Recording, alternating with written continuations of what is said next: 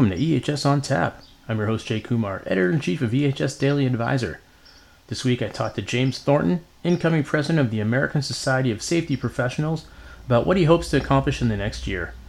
And now, on to the interview.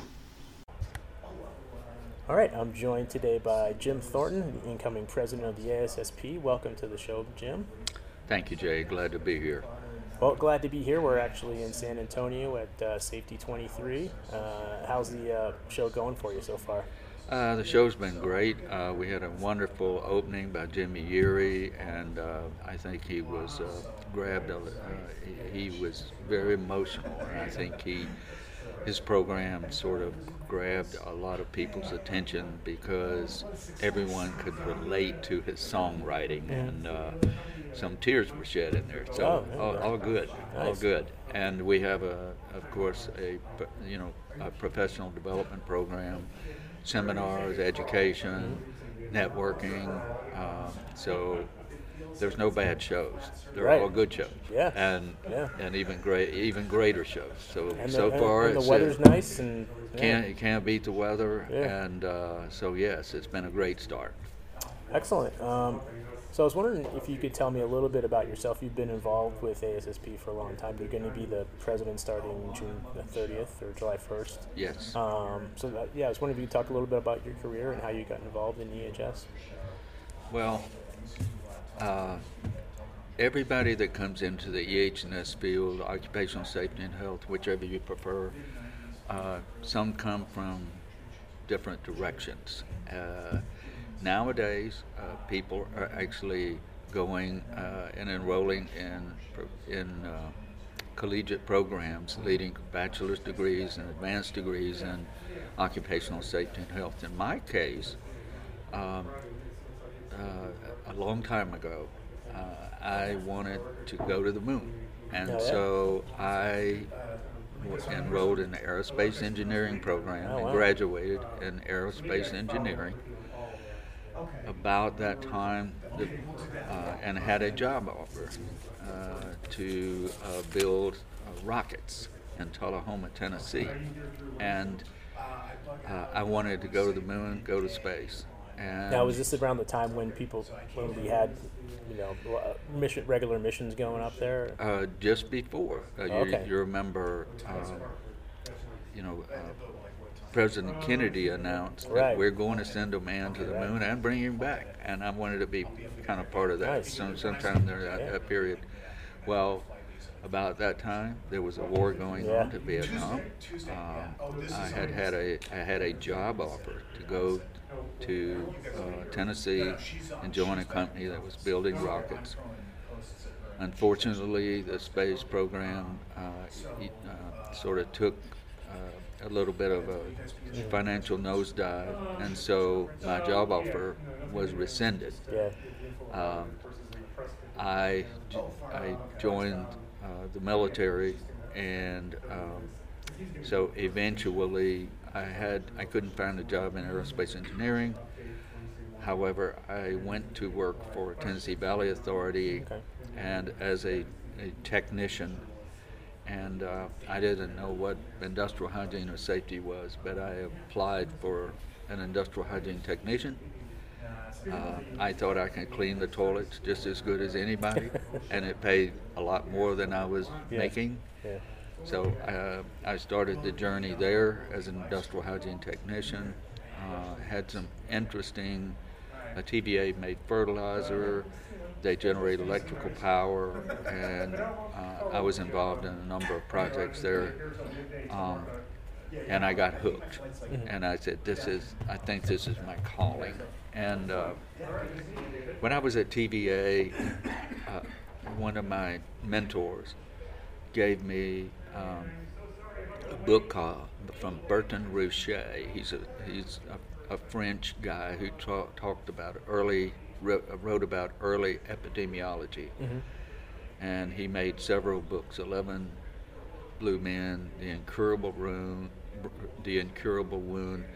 I read those books and I was just I was I was I was double hooked mm-hmm. because I said, "This is what I want to do." And so I went back to school um, for Texas A&M, got a master's degree in industrial hygiene, um, and, and got married and came. Uh, I, I worked for Research Triangle Institute, and people that are senior p- members will understand this. I worked on the NIOSH criteria documents, which are very old Oh, but I didn't like the uh, the research, the paperwork. So I took a job at Newport News Shipbuilding. Uh, I'm a, I'm a field kind of, I'm Yeah, a hands-on kind of guy, and so uh, I started my career. At, uh, you know, uh, or I guess finished my career at Newport News Shipbuilding. I worked there 40 years, and um, in uh, in occupational safety and health, and I had environmental responsibility as well as workers' compensation. So I progressed up through the ranks there, and uh, that was my calling. So, how has occupational safety and health changed since you started your career? I mean, I imagine that you've seen a lot of stuff. I have seen. is that is there such a thing as an understatement? Um, you may have found it. I Um, was teeing you up. Hit it out of the park. Yes. So yes, it has changed dramatically, um, and I think for you know, all for the better. Uh, technology's improved. Taking measurements, taking um, uh, uh, taking readings of, of materials, of air contaminants, um, uh, measuring heights, uh, and all all sorts of different parameters. Uh, now there's technology for it. Um, the in some ways it's more complex. There are many more chemicals out there every day. Yeah. Brings more chemicals, more challenges. Um, yet, um, you remember the Occupational Safety and Health Act came in in 1971. So OSHA is only 50 years old. And by the way, we had to put a man on the moon before there was actually a, a you know, a national occupational Right. safety and health Right. act, which is interesting. So over the years, technology is changing, better training, be- better education, better ner- networking. Um, there's also more of a social conscience Yeah. about workplace injuries and illnesses. Um, in some cases, I think there was a general acceptance of if you worked in Right. certain industries, you You're gonna you were going to come back, come down with a certain illness or Yeah. be injured in a certain way. There was some expectation. Um, no longer is that acceptable to society, and it shouldn't be, Right. and it should not be. And so, I believe the social conscience uh, has has advanced and is uh, is a real driving factor in in uh, bringing about even progressive progressive movement in occupational he- health and safety and um, the there have been also more regula- regulations. Mhm. There are more regulations out there. There are more standards out there, and so over time, I think uh, the the yes, the complexity is greater, uh, but yet there are also uh, better solutions, better training, more people, more uh, safety and health pros out there.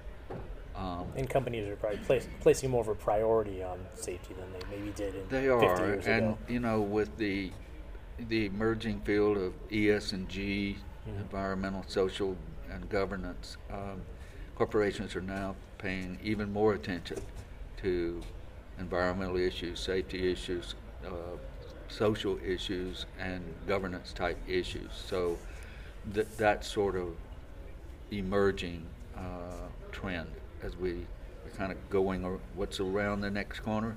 It's probably ES and G. I was actually going to ask you about that. Um, you know, how are employers meeting the challenges of ESG? Because there's a lot there. It's not just one. You know, I think people see the E and they focus on the environmental stuff, but there's a whole lot of other stuff that's Yes. part of that. So how you know are employers, I guess, meeting the challenge now, and what do they need to do to kind of get it get a handle on it? I think that first, I believe that except for the really bad actors, no corporation and no officer of a corporation wants to knowingly and willingly hurt someone. Right. They don't. If you, you know, you're, it's just not. It's bad there. business. it's, it's it is bad for the bus- business, but it's morally wrong. Yeah. People have a conscience. Um, uh, yes, there are some bad actors out there, but you know, uh, time takes care of those kinds of things. So, I think that corporations have been um, have emphasis on safety, but I still believe the concept of ESG is still emerging, and is whereas in the environmental world there may be um, there may be emphasis placed on pollutants and and uh, how many pollutants are you? Uh, there's a, there's a mosquito right by your head. Uh, it's okay. Where there companies are more concerned about pollutants and the number of pollutants that are put in the air, water, or the land.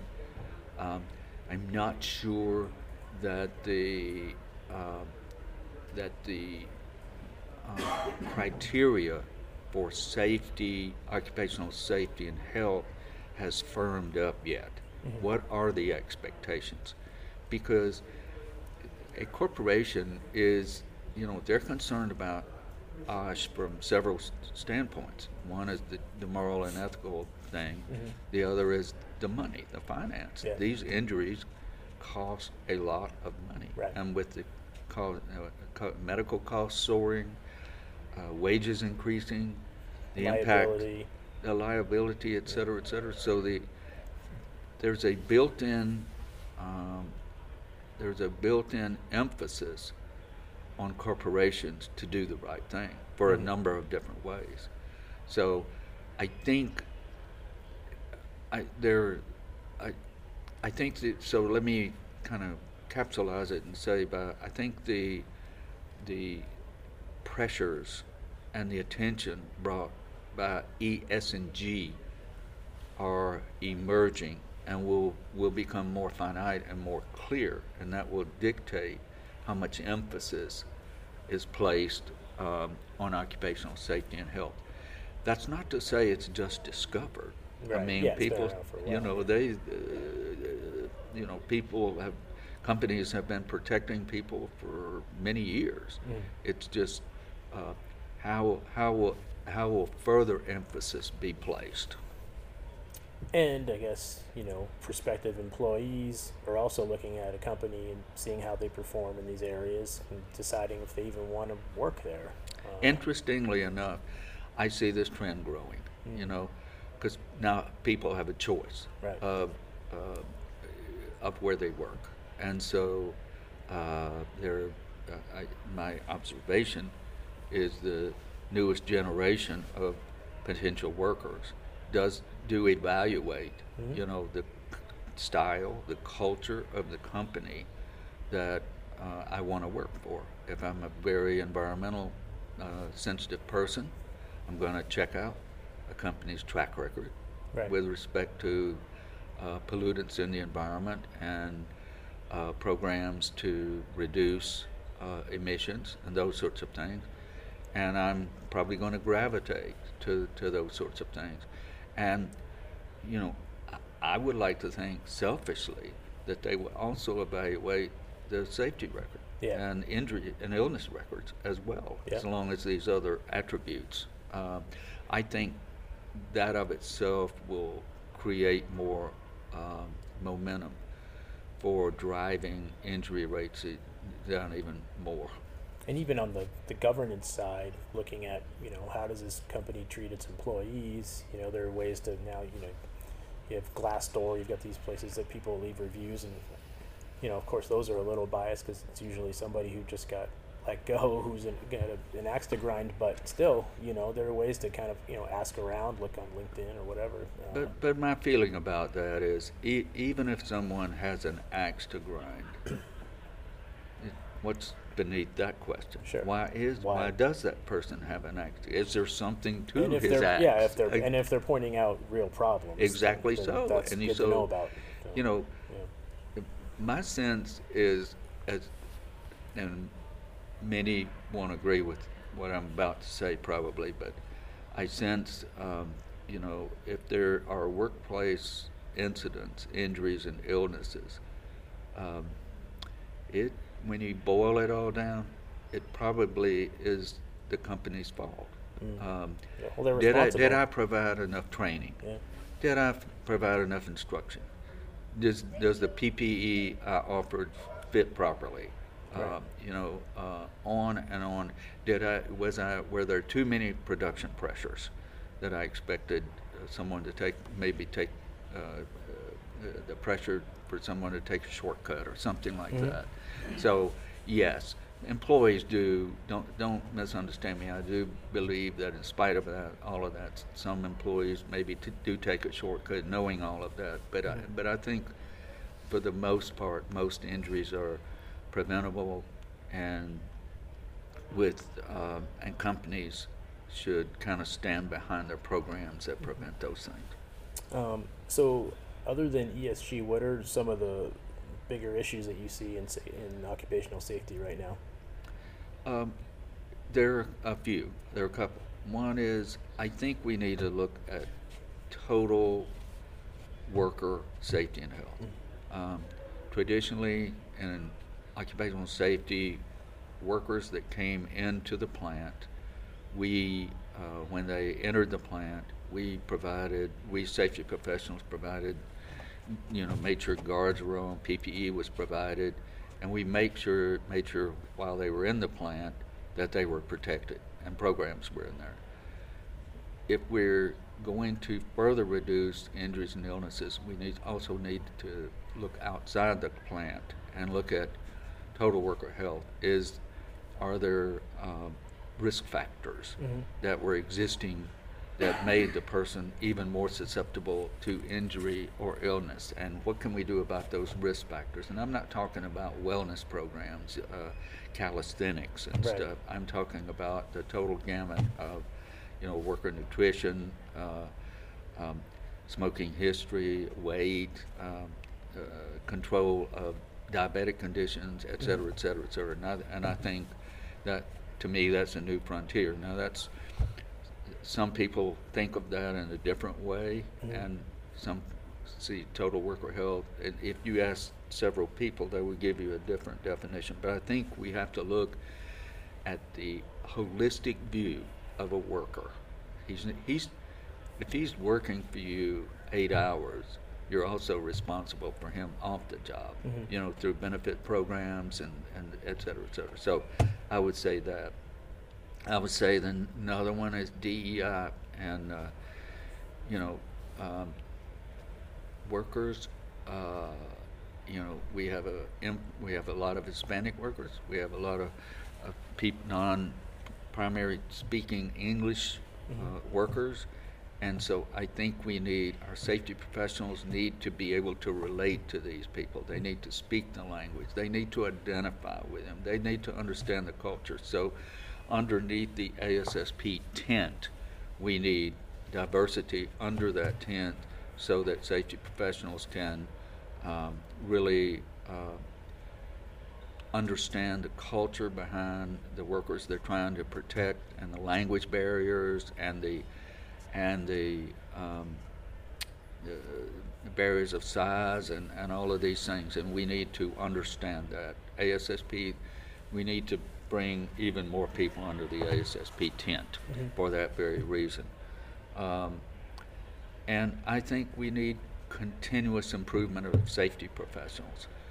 Industries are changing.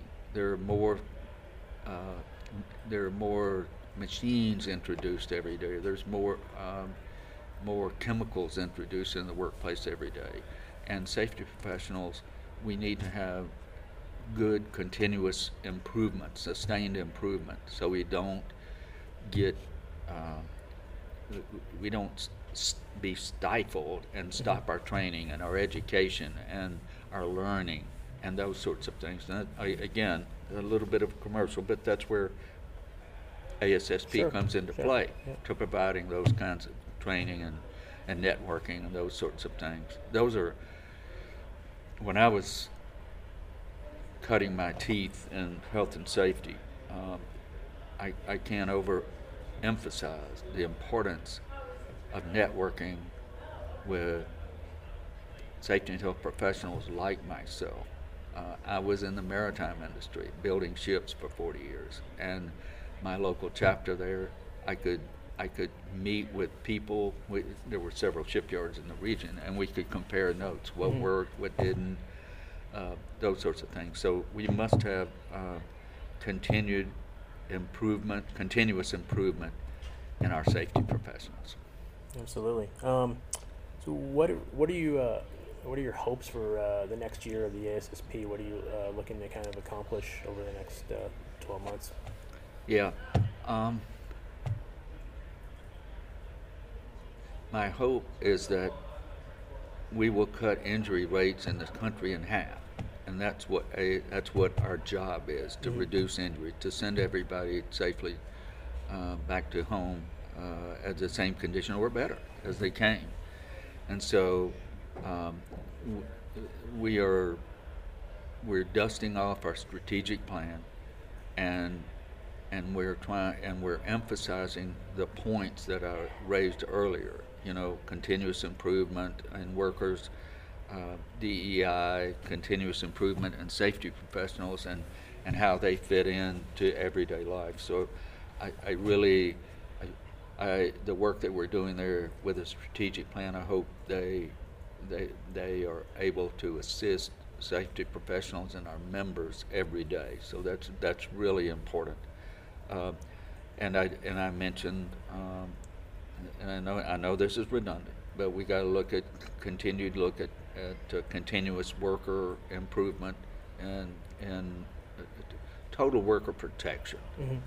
Um, to include total worker health and all of those things. And, and psych, things like psychological safety have been mentioned a lot too. You know, I- something that probably wasn't even a consideration when you were first starting. I, I really, I'm glad you asked me that, and I, I'm glad you asked me that because I want to talk about that for Okay. a minute.